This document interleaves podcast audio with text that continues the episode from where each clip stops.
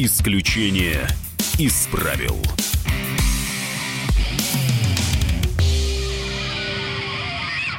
Здравствуйте, мы начинаем эфир. У микрофона Роман Голованов. В этой студии журналист Максим Шевченко. И обсуждаем мы а, самое громкое дело, которое гремит на всю страну. Это задержание сенатора от Карачаева-Черкесии Рауфа Арашукова. Его задержали прямо в, зда- в здании Совета Федерации. Пришли на заседание. Причем все это происходило удивительным образом как? Ну, то есть можно было где-то в кафе или где-то по дороге на работу, но нет, произошло все именно так, как произошло. Вот об этой истории мы сегодня разберемся и хотим понять, что за этим стоит. Это история кавказских кланов или это история другого масштаба, или такое происходит у нас во всей стране. 8 800 200 ровно 9702, телефон прямого эфира. Как разорвать коррупционные кланы в России? Звоните, высказывайте свои версии. WhatsApp и Viber также принимаем ваши сообщения. Максим Леонардович, а почему это случилось именно сейчас, задержание? Ведь они уже... Это, э, их преступления известны были давно. И могло но их произойти... преступления были известны не только давно, но и их награждали всеми мыслимыми и немыслимыми наградами. Патриарх Кирилл наградил Рауля Арашукова. Но это признали а... ошибкой. Ну, слушайте, таких ошибок уже смотрю у патриарха Кирилла там с десяток, понимаете, там, э, там наберется. А, наградил его, по-моему, Чайка каким-то тоже э, там Ну, чтобы наградом. не быть голословным, я... Везде фотографировались с ними, Бастрыкин бывал у них дома.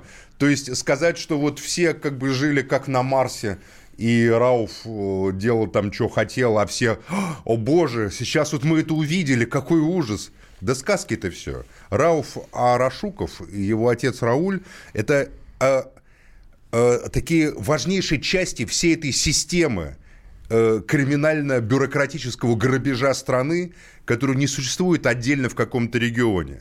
Это не кавказская система, это не система Сахалинская, где губернатор Хорошавин был арестован, это, это не система Коми, где был арестован губернатор Гейзер, это не система Министерства экономического, там, это, там экономики, где был арестован Улюкаев, это не система по всей стране, где арестовали за последний год, там, не знаю, сотни, может быть, чиновников разного уровня. Это общая криминально воровская бюрократическая система власти в нашей стране. Тут все построено не на реальной службе э, народу, людям, там, стране, нации, то, о чем нам поют по телевизорам с утра до вечера. Здесь все построено на, по принципу «подохни ты сегодня, а я завтра». Если ты смелый, наглый, лихой, каким является Рауф Арашулов, кстати, я его неплохо знаю.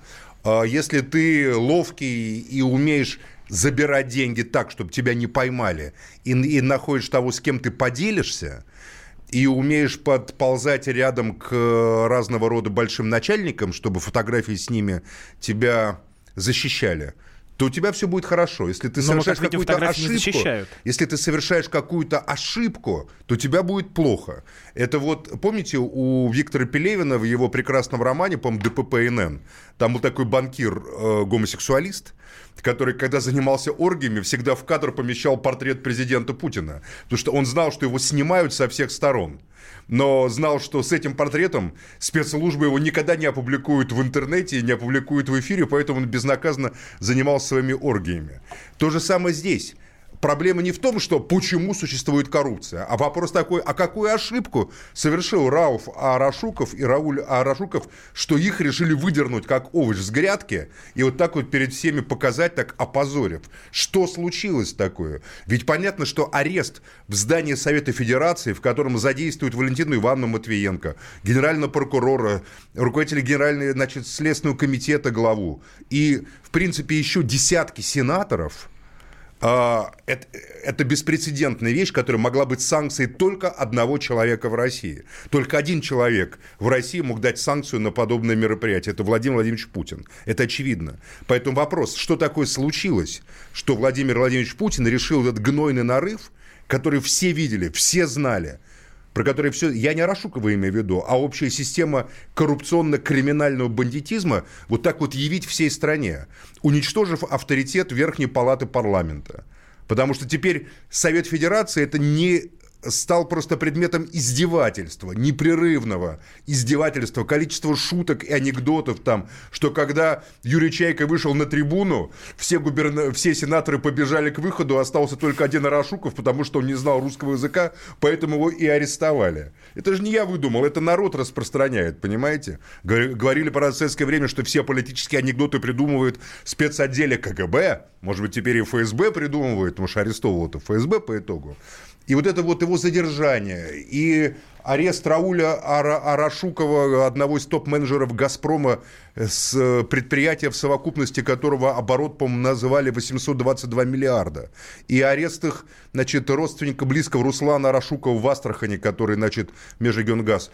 А вот вопрос главный. Почему это случилось именно сейчас и в таком виде? А то, что все они воруют. То, что эта вся система поставлена на то, чтобы вытягивать силы, жизненные силы, кровь, душу, будущее из нашего многонационального народа, что всякий человек, который одевает костюм, садится, там, не знаю, в машину, приобретает какую-нибудь корочку, полагает себя вправе быть грабителем, бандитом и разбойником, прикрываясь высокими словами о государстве и о лояльности первому лицу. Это мы и так знали что такое случилось, что у них внезапно сломалась а эта у вас схема. есть ответ на вопрос, что случилось? Я думаю, что э, краеугольным камнем, точкой, от которой надо отсчитывать арест Арашуку, было заявление Рамзана Кадырова о... Но это не причина, а это уже, я думаю, начало операции просто. Когда Рамзан Кадыров заявил о том, что Чечня не будет платить за газ, его же неверно процитировали везде в России и поняли неверно. Он сказал, мы не будем за газ платить не потому, что мы чеченцы, а он имел в виду, я не хочу платить за газ в карман Арашуковым или неизвестно кому. Все деньги, которые мы платим за газ, идут не на развитие газовой сети для граждан России, да, а идут просто вот э, по этим криминальным схемам, которые очень просто просто делаются. Как, как воруется газ? Межрегионгаз это прекрасно знал всегда. У вас есть два тарифа для предприятий и для частных лиц. Вот предприятия оплачивают газ по тарифам частных лиц, которые меньше. А потом на этих же частных лиц, то есть на нас с вами, списывают все эти долги. А на самом деле стараются, большинство людей таким образом стараются разделять значит, э, вот эти счета и фактически уворовывают. Не люди потребляют газ в основном, в таких количествах, а заводы, теплицы, фабрики, там какие-то предприятия и так далее, которые стараются уводить из этих оплат. И второй способ воровства за газ – это разделение платежек, когда там внутри то, чем, собственно, вот занимался Межрегионгаз, там, по крайней мере, в этом регионе, то, о чем известно. И Кадыров сказал просто, не хочу я им платить. Почему? Я, я же знаю, кому я плачу. Он как бы взбунтовался. Я уверен, что взбунтоваться он мог опять-таки только с санкцией кого-то. Там или Бортникова, или Путина. Потому что бросить вот так вот вызов «Газпрому» и это повод, потому что «Газпром» – это священная корова. Это святая святых Российской Федерации. И тут кто-то отказывается платить и другие регионы. Я сразу же заявил тоже в эфире «Эхо Москвы», если Чечня не платит, мы тоже не будем платить неизвестно кому в Владимирской области. Что это мы должны платить? У нас, правда, долги в основном не предприятий, а муниципальных образований, нищих, разоренных русских городов, у которых нет денег на детские сады, школы, но которые должны огромные средства тратить за э, так называемую газификацию, которая за прошедший год, вы знаете, какой у нас процент газификации в стране? Полпроцента. На полпроцента увеличились газовые сети на полпроцента. При зарплатах топ-менеджеров корпораций, таких как Арашуков, Миллер и другие там в миллионы, сотни миллионов долларов в год а, они, а, они получают. Вот в чем проблема. А почему случилось? Я думаю, что падение рейтинга Путина, падение рейтинга правительства Медведева, падение рейтинга всей этой власти до таких показателей, на которых они никогда не были, заставил их, безусловно, реагировать. И массовая такого рода зачистка, ну, это достаточно серьезная вещь. Плюс Северный Кавказ – это, ну, скажем так, в ситуации ухудшающегося международного положения, а международная ситуация всегда влияет на внутреннюю ситуацию в стране. Международная ситуация была косвенной и причиной значит, репрессий 30-х годов, потому что угроза войны. И сегодня тоже Северный Кавказ – это форпост, который будет армейским плацдармом для военного противостояния с Западом. Напоминаю, в нашей студии журналист Максим Шевченко, я Роман Голованов, телефон прямого эфира 8 800 200 ровно 9702. Как разорвать такие коррупционные кланы в России? Исключение из правил. Особый случай. По понедельникам в 5 вечера по Москве. Касается каждого.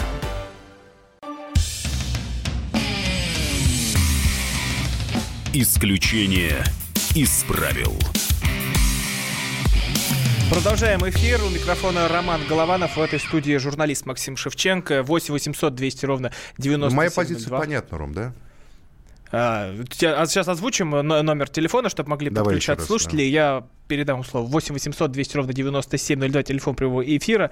Как можно победить такие криминальные кланы? Обсуждаем историю с задержанием сенатора и его отца Арашуковых. Вот э, по... Там и приписывают... Такие криминальные кланы можно победить, поменяв власть во всей стране. Другого способа просто нету. Пока эта власть будет существовать в своем отдельном пространстве, пока люди будут назначаться, не исходя из конкуренции их проектов, там представляемых, допустим, Карачаево-Черкесии, Москве или Санкт-Петербургу, пока это будут э, закрытые клановые игры. Вы думаете, кланы есть только на Кавказе, а в Москве что, нет кланов, что ли? Вот Собянин – это не клан, окружение Сергея Семеновича Собянина. А в других регионах, где понятно, что нельзя никого назначить было, где вокруг... Дело в том, что это естественно... А вообще кланы, это говорят, кланы, кланы. Клан это естественная какая-то структура но на Кавказе это общества. особенно, мне кажется. Слушайте, это и в Америке особенно. Клан Кеннеди. Нет, но мы в России Джон сейчас Кеннеди, берем. Роберт Кеннеди. Максим там, мы в России сейчас. Это не только на Кавказе. Почему на Кавказе? У, у вас Солнцевские это клан, Коптевские это, это клан, ОПГ, да. Тамбовские в Питере это клан.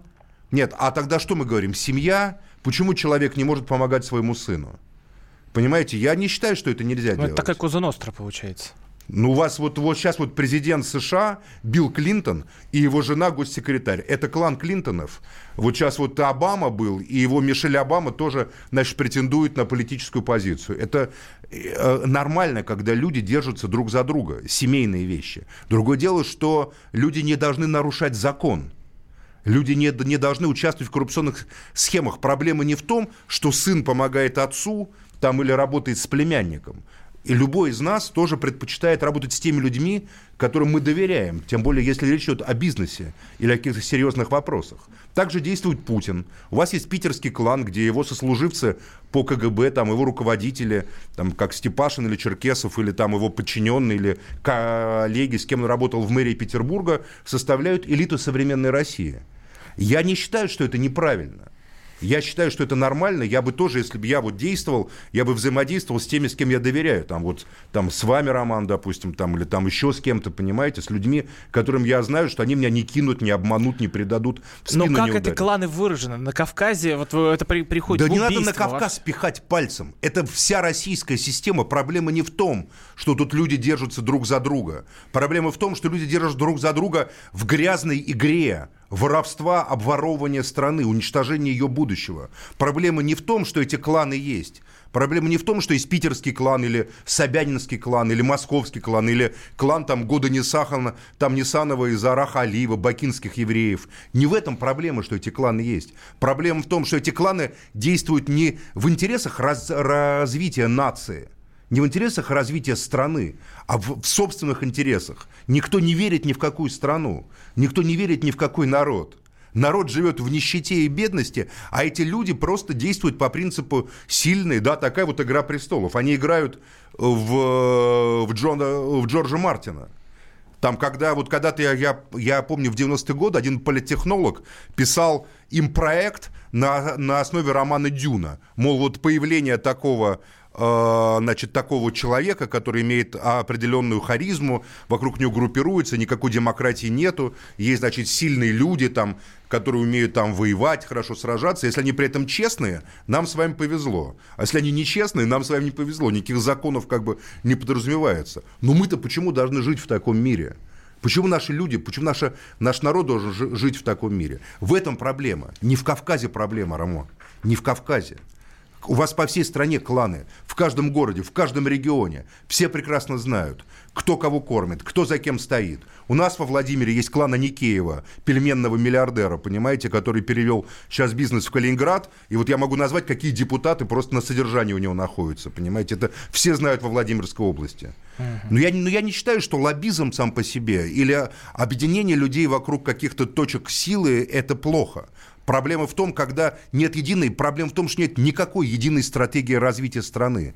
Просто стать сильными, стать пятой экономикой мира не работает. Для этого страна не нужна. Вы можете просто выводить деньги отсюда, вкладывать ее в лондонскую, токийскую или нью-йоркскую биржу и становиться пятой экономикой мира за счет роста ценных бумаг и ваших инвестиций. Если вы там условно говорите «я русский», зарегистрироваться там в России, потом на Кипре, потом на Каймановых островах – а если говорить о стране как о совокупности людей, которые обладают разными взглядами, там, разными, не, не знаю, там, национальными какими-то э, мифами, разными культурными мифами, разным социальным положением, но, но которые в целом э, двигаются вперед в будущее – ради жизни своих детей, своих внуков, потомков и так далее, полагая, что они будут жить лучше, чем мы сейчас, вот тогда появляется национальный проект. Но ничего подобного же нету. Мы видим, что живут лучше там э, дети Арашукова, условно говоря, Рауф живет лучше, чем Рауль, например, да, наверное, дети Рауф, если бы его не арестовали, жили бы еще лучше, а остальные-то все живут, извиняюсь,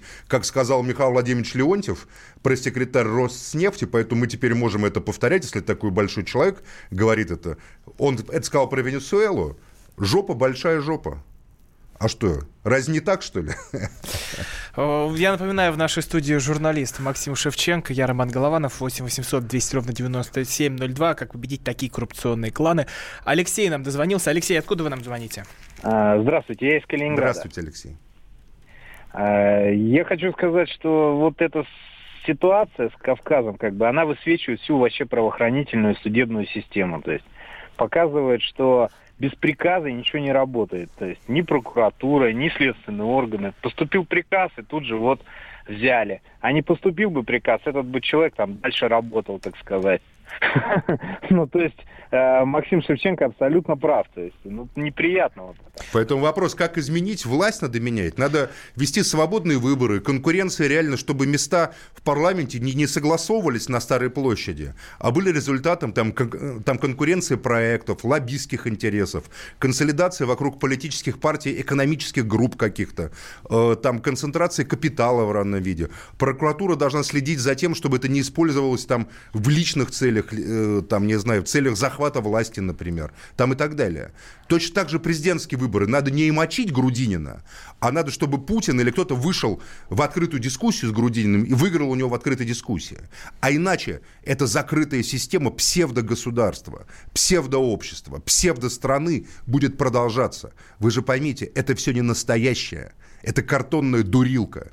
И из этого все эти проблемы вытекают. А когда все не настоящее, то такие коты Базилио и лисы Алисы становятся просто э, как бы главными держателями власти и смыслов. Вот они выходят, учат нас с трибун, как нам жить, говорят, что к 25 году построят нам там газопроводы, к 35 году там проведут дороги, потом их арестовывают, они с наручниками назад выводятся там, нам показывают, что у них там в домах там миллионы и триллионы каких-то там россыпи золотых золотых монет, мы говорим, ах, какой ужасный кот Базилия, лиса Алиса. Да нет, это такая э, игра, где они по-любому выигрывают. А мы все остальные такие буратины какие-то и куклы в театре, как им кажется. Но мы не такие, мы не должны же быть такими. Сергей из Москвы нам дозвонился. Сергей, здравствуйте. Добрый вечер, вернее, Сергей Алексеевич меня зовут. Значит, Сергей такой вопрос, Сергей, Максим. Да. да. Скажите, вот э, э, ваше мнение, вот то, что случилось с Сарашуковым, может быть э, причиной очередной информационной атаки против России? Вот смотрите, ведь торгово-энергетический комплекс Северного Кавказа входит в состав «Газпрома». «Газпром» известная структура. Вдруг все узнали, что там была ОПГ, да еще ну, трансгаза, если годы. формально, то не Газпрома, а Газтрансгаза. То, то да, это... а это самое Северный поток-2. И отсюда, сами понимаете, а вот как можно иметь дело с этой страной и так далее и тому подобное. Ну, вы знаете, если бы Арашукова арестовали агенты ФБР, когда он прилетал в Майами, я бы поверил в это дело. Но так как его арестовала Федеральная служба безопасности, то мы же не верим в то, что Федеральная служба безопасности, хотя я не исключаю, что там есть разные люди, как бы работают на понижение акций «Газпрома», например. Нет, я думаю, дело не в этом. Я думаю, что просто когда Э, Рам, Рамзан Кадыров выступил со своим демаршем, который фактически означал «не хочу давать деньги неизвестно куда, неизвестно кому», потому что я не верю, что эти, что эти деньги расходятся на дело, на развитие газовых сетей, развитие добычи газа, на там, жиженый газ и так далее, то как бы посыпалось, все посыпалось, и тогда президент сказал, ах так, безобразие какой, ужас, дал санкцию, и, слава богу, случилось то, что, может быть, приведет там, к выплате газовых долгов, к обновлению газовых сетей, к газификации.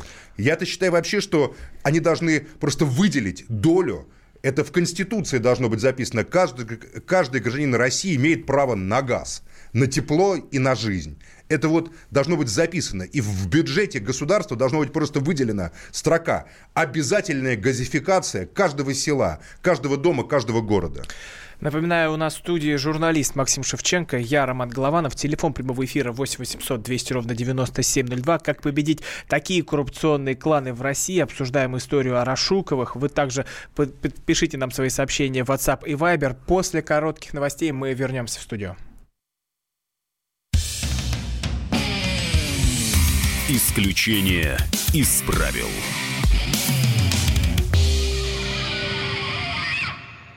The time for empty talk is over. We will make America great again. Это все мы слышали. А что на самом деле происходит в США?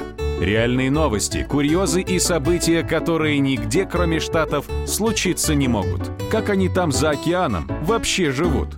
Разбираемся в программе «Не валяй дурака Америка» с Марией Берг и Александром Малькевичем.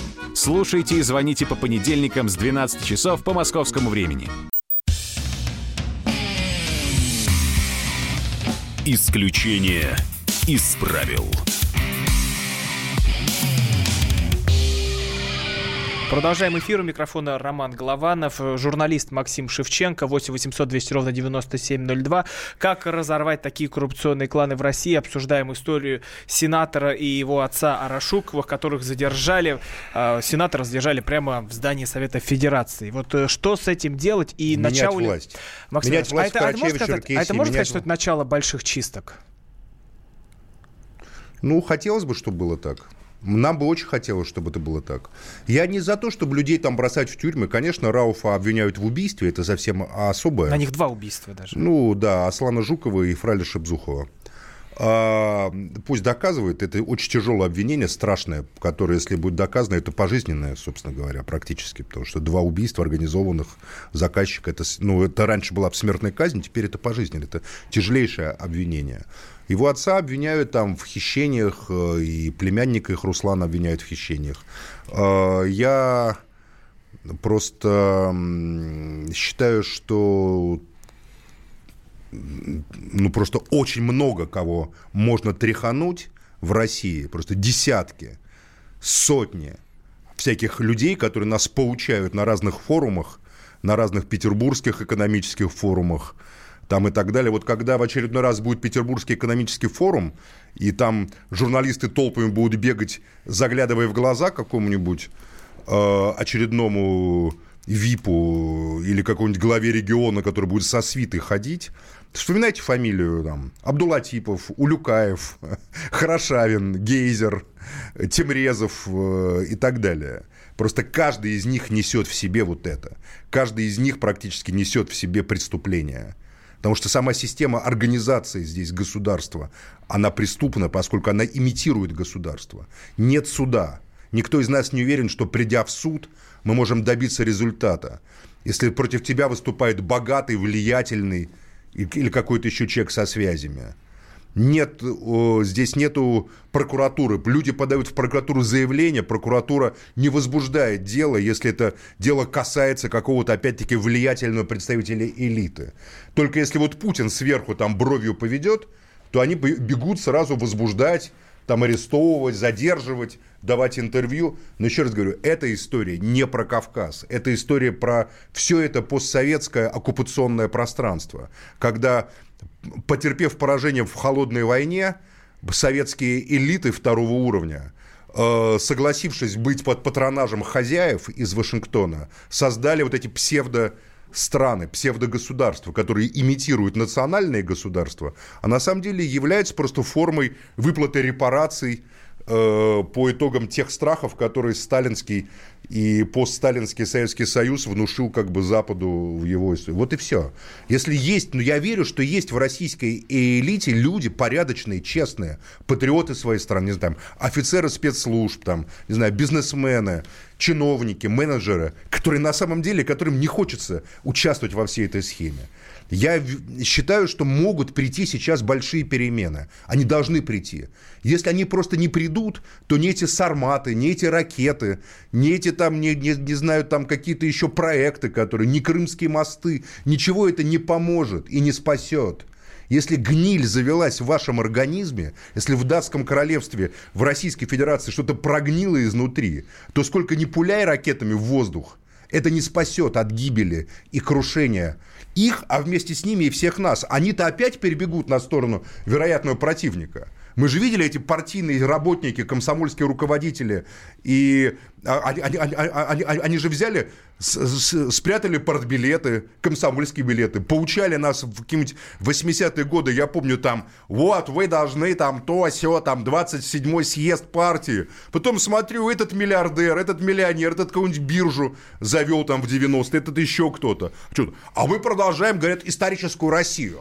Вот мы советское, это, значит, продолжают досоветское, а мы продолжаем советское, стало быть, тоже досоветское. Поэтому мы это новые Трубецкие, новые Шуваловы. Шувалов-то и у нас и, и прежний остался, собачка, летающая на автомобиле. Ну и так далее. Вот в чем проблема. Проблема в том, что э, мы должны вернуть себе страну. Страна должна стать нашей что в ней были реальные там миллионеры, не знаю, реальные учителя, реальные офицеры, там реальные врачи, а все выдуманное, все не настоящее. Неужели вы это сами не видите и сами не чувствуете? И вот поэтому вот и, и сенаторы не настоящие. Путин показал нам всем, что сенаторы не настоящие. Сенат не настоящий. Он фактически ввел Юрия Чайку и Александра Басыкина как Калигула. Вот он коня ввел в Сенат, чтобы показать, что Сенат не настоящий. Вот это вот и, и история заставила вспомнить эту сцену из Древнего Рима, когда Калигула вел коня, сказал, это сенатор – и конь сидел в Сенате и тоже был сенатором, как сами, потому что сенатором, как бы, ну, им, ну, сена, ну, конь сидит, ну, и мы сидим, сенаторы. У нас и льготы есть, привилегии есть. Вот ввели. Вот, арест Арашуков – это коня, конь, введенный в Сенат. Так как Калигула э, после Альбера Камю и его прекрасной пьесы про Калигулу мы уже не, не воспринимаем просто как какого-то там, не знаю, там, безумного. Это такой он стал в истории культуры образ Калигулы как образ такого одинокого во власти человека, который не может добиться от находящихся под ним сотрудников там, аппарата и разного рода лизоблюдов политической элиты адекватности в деле преобразований.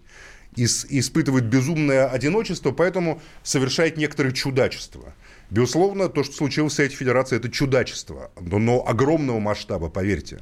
Конь, введенный в Сенат Российской Федерации, это круто. Очень серьезно. Журналист Максим Шевченко в нашей студии. Я Роман Голованов. 8 800 200 ровно 9702. Обсуждаем историю с кланом Арашуковых.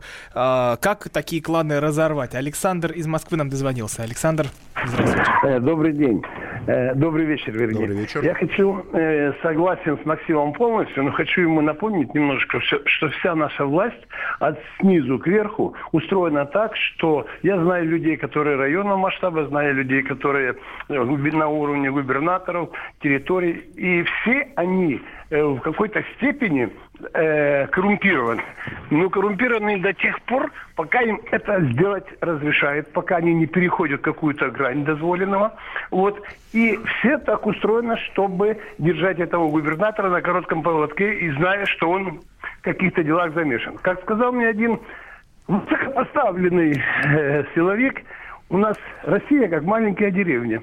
Все мы знаем про всех. Кто ворует, сколько ворует, чего ворует, как ворует. Но, правильно вы сказали, Максим, пока сверху команда не спустится, мы, говорит, ничего не можем сделать. Либо не можем, либо не хотим, либо не хотим себе на задницу проблем с этим человеком. Вот так устроена наша это самое. Абсолютно верно. Вы Реально. говорите, Спасибо, просто я хочу, чтобы команда спускалась не, сни, не сверху, а команда шла от нас, от граждан.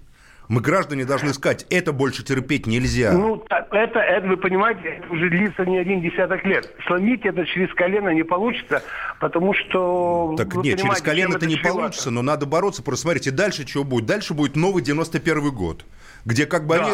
Да, да, дальше да. они а, там объявят Путина плохим, Дальше они, вот эти вторые сидящие всякие жулики, объявят себя новыми светочами демократии, договорятся опять с новым там американским руководством о том, что тут строят демократию, и по новой понесется вот это все бесконечно. А мы опять будем сидеть, как такие, знаете, такие там суслики, ожидая, пока орел как в одном из рассказов Густава Маренко, слетит там, там к нам, к нам побеседует и потом как бы нами полакомится. Ну, просто надоело это все. Зачем нам, потомкам бойцов Великой Победы 45 -го года, быть какими-то сусликами, кормовой базой для вот этих людей? Просто я не могу это понять.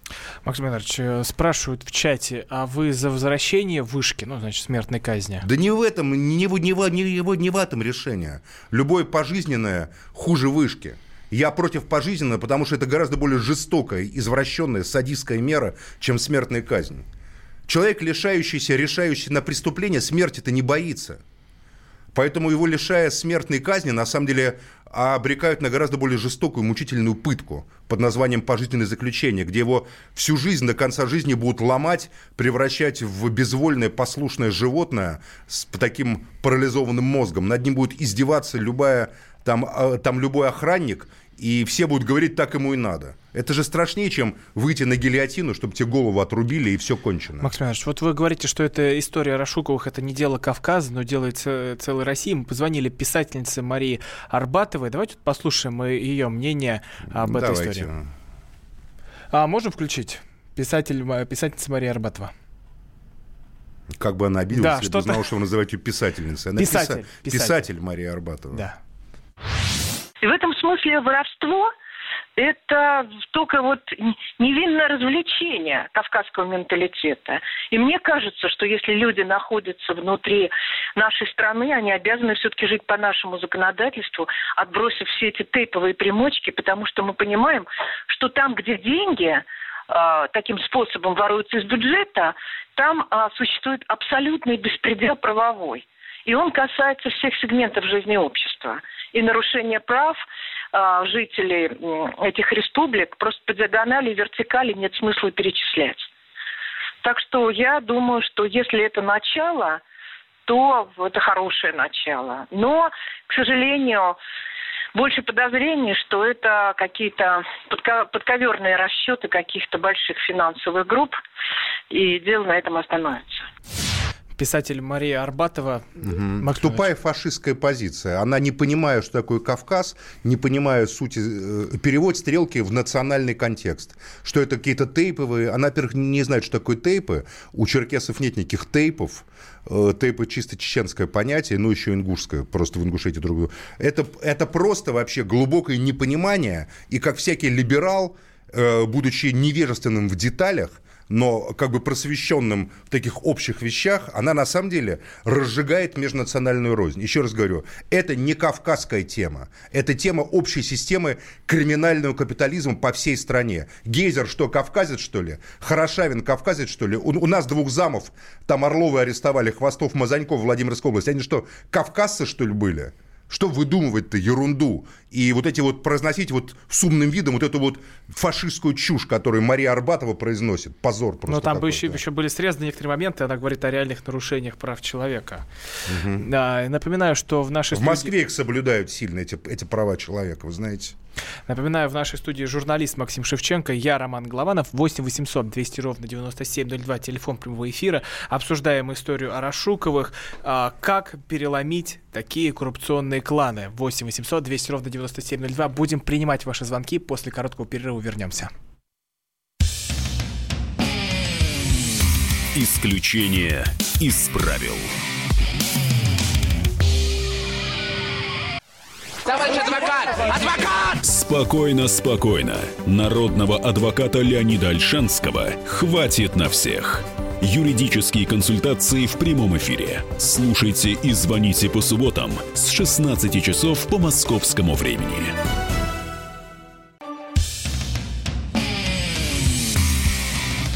Исключение из правил.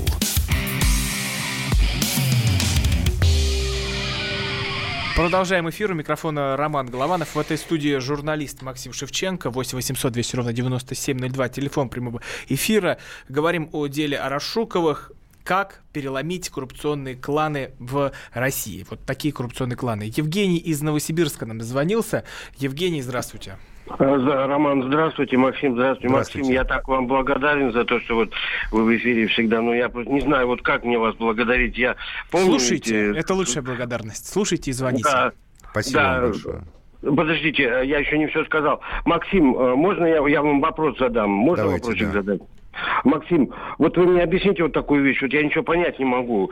Значит, ну а почему Путин пожестче не спросит со своих подчиненных, чтобы вот э, такие вот действия не, не наступали? Вот а прокомментируйте, пожалуйста, спасибо. С удовольствием. Спасибо. Вся эта система организации российского государства является следствием концепции, которые они применили о том, что сильные и как бы властные люди, достаточно жестокие в чем-то, но люди, которые как бы и умеют жить на широкую ногу, и умеют брать то, что хотят, и умеют защищать то, что хотят, и умеют договариваться, как сказал Владимир Владимирович Путин, подобно правилам, которые существуют на Питерской улице, где, как он сказал, мы все росли, что эти люди являются основой и фундаментом любого государства просвещенного. Они это, на самом деле, американская модель, потому что в Америке есть семьи, ну, там, условно говоря, там 200 семей, которые их называют old money, к, к ним добавились те, кто э, поднялся там на Великой депрессии, Кеннеди, например, э, семья Кеннеди, и которые являются, на самом деле, столпами американского общества. Им принадлежат там большая часть экономики Америки. Но в Америке к этой власти семей добавляются еще демократия, свобода печати, свобода инвестиций в средства массовой коммуникации, достаточно независимый суд, которым, конечно, тоже есть критикуют его целые там плеяда великих фильмов снято там, да, про этот там Пол Ньюман снимал там адвокат, допустим, процесс, что богатый побеждает. Но есть и другие примеры. Есть огромный контроль общества за жизнью людей, э, за жизнью денег. И деньги не господствуют в Америке в той мере, в какой они господствуют в России. Только в России господствуют не просто деньги, а в России господствуют еще погоны и силовой ресурс. А, поэтому в этом проблема. Они имитируют американское общество, объявляя себя такими отцами, как бы держателями общества. А по сути они э, э, не создавая систему противовеса собственной власти, демократические системы, там, свобода слова, подавляя и ущемляя их, они создают жуткую такую тиранию, тиранию э, сильных и опасных людей, которые контролируют собой всю страну, все ее жизненные пути, соки, но сами не вкладываются в развитие страны, потому что человеческая природа такова. И Путин ей является одним из конструкторов этой системы. Не он один ее сделал. Это на самом деле ельцинизм модифицированный, потому что сама система создавалась в два этапа. 91 год, потом расстрел парламента и выборы 96 -го года. Вот, вот после выборов 90, 91, 93, 96. Вот эти три года на фоне еще чеченской войны, бессмысленной, страшной и жестокой, именно и привело к появлению этой системы. Когда человек войны, человек насилия, человек э, спецопераций, который еще связан с капиталом, контролирующий капитал, который имеет партнеров и спонсоров в лице международного капитала, то есть способны выводить деньги из страны за границу, это есть хозяева страны. А мы тут просто так оказались, случайно родились, просто так живем тут, понимаете ли, и не знаем, что нам делать. Поэтому Путин отвечает за всю эту систему. Возможно, он понимает, что они совершили страшную ошибку. Понимают люди из, из его окружения, там, не знаю, Патрушев, там, не знаю, там, другие, которые Э, умные люди, которые серьезно понимают, что и как. И, может, они хотят поменять, они понимают, что они ведут не туда. Но это нормальный процесс. Никогда не поздно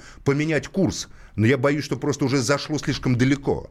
Что э, так же, как Сталин против себя восстановил партноменклатуру, и главным его врагом была э, парт-бюрократия. И троцкист это была просто часть парт-бюрократии, которая не хотела делиться властью там, с советами.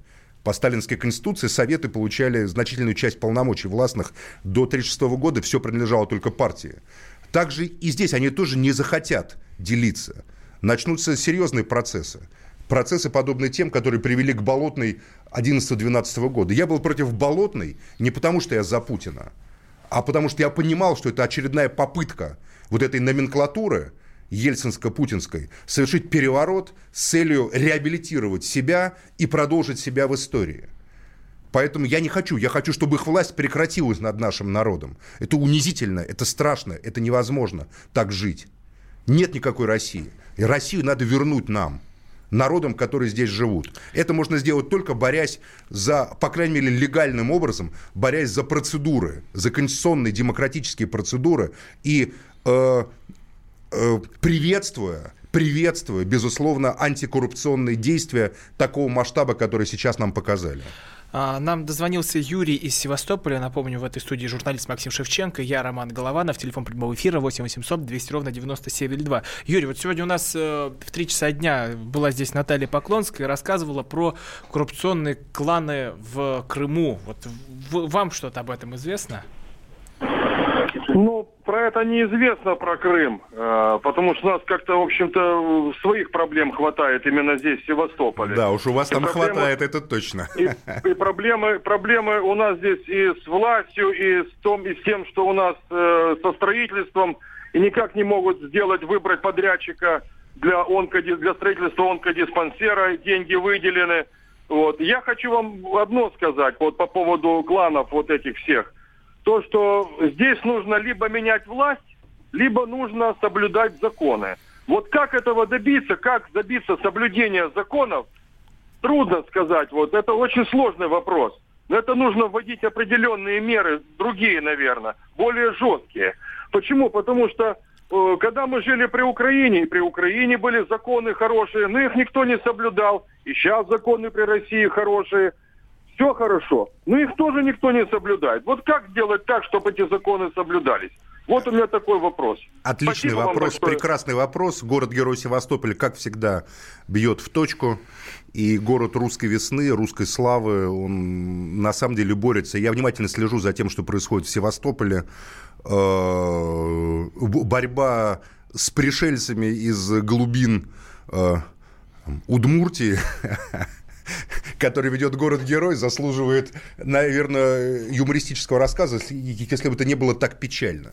Я лично верю, что севастопольцы победят, и город будет принадлежать тем людям, которые в 2014 году восстали против той коррупционной системы. Не для того, чтобы их перевели в виде крепостных там, под власть какого-нибудь Овсянникова или какого-нибудь там очередного губернатора-пришельца. Поэтому я считаю, что надо бороться так, что, во-первых, губернаторы должны избираться людьми, раз – парламенты местные, региональные должны получить больше власти и избираться людьми. Я считаю, что надо увеличить э, выборность мажоритарную. Потому что система больше не работает, вот это вот партийного представительства, она просто превратилась в систему распределения квот. Столько-то Единой России, столько-то КПРФ, столько-то ЛДПР, столько-то там еще кому-то, понимаете, каким-нибудь карликовым партиям, там, выдуманным, каким-нибудь Богдановым, там и так далее. Это все не работает больше это, если это продолжать, воспроизводить, это придет к катастрофе. Я совершенно не боюсь перемен.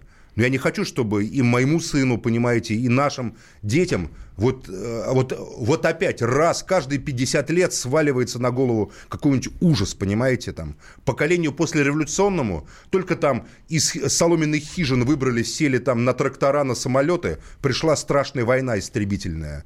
Только эти пришли, как говорится, послевоенное поколение в себя пришло. Пришла перестройка и вот все, что случилось. И сейчас опять каждые 30-40 лет... А от чего эти циклы зависят?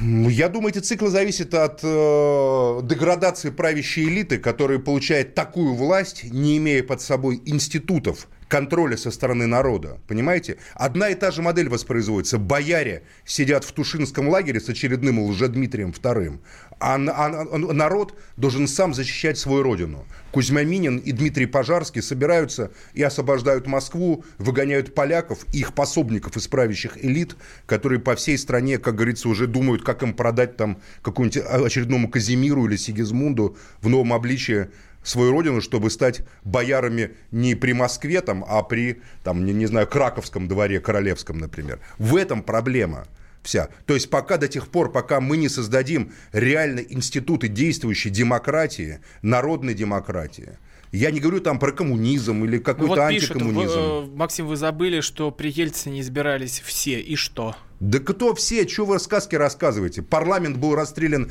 из танков, а как проходили выборы 96 -го года, они сами не стесняются признаваться. Мы делали, мы делали все, нарушая закон, лишь бы Зюганов не победил, лишь бы не было реставрации. Вот, они же все вам рассказывают, никаких выборов не было. С 93 -го года не было никаких свободных выборов в стране. Спасибо большое. В этой студии был журналист Максим Шевченко, я Роман Голованов. Мы услышимся с вами в следующий вторник. Будем э, готовить для вас интересные темы. Вы всегда пишите свои предложения в чат, о чем бы было вам интересно послушать и о чем нам было бы интересно поспорить. Всего доброго, услышимся через неделю. Исключение из правил.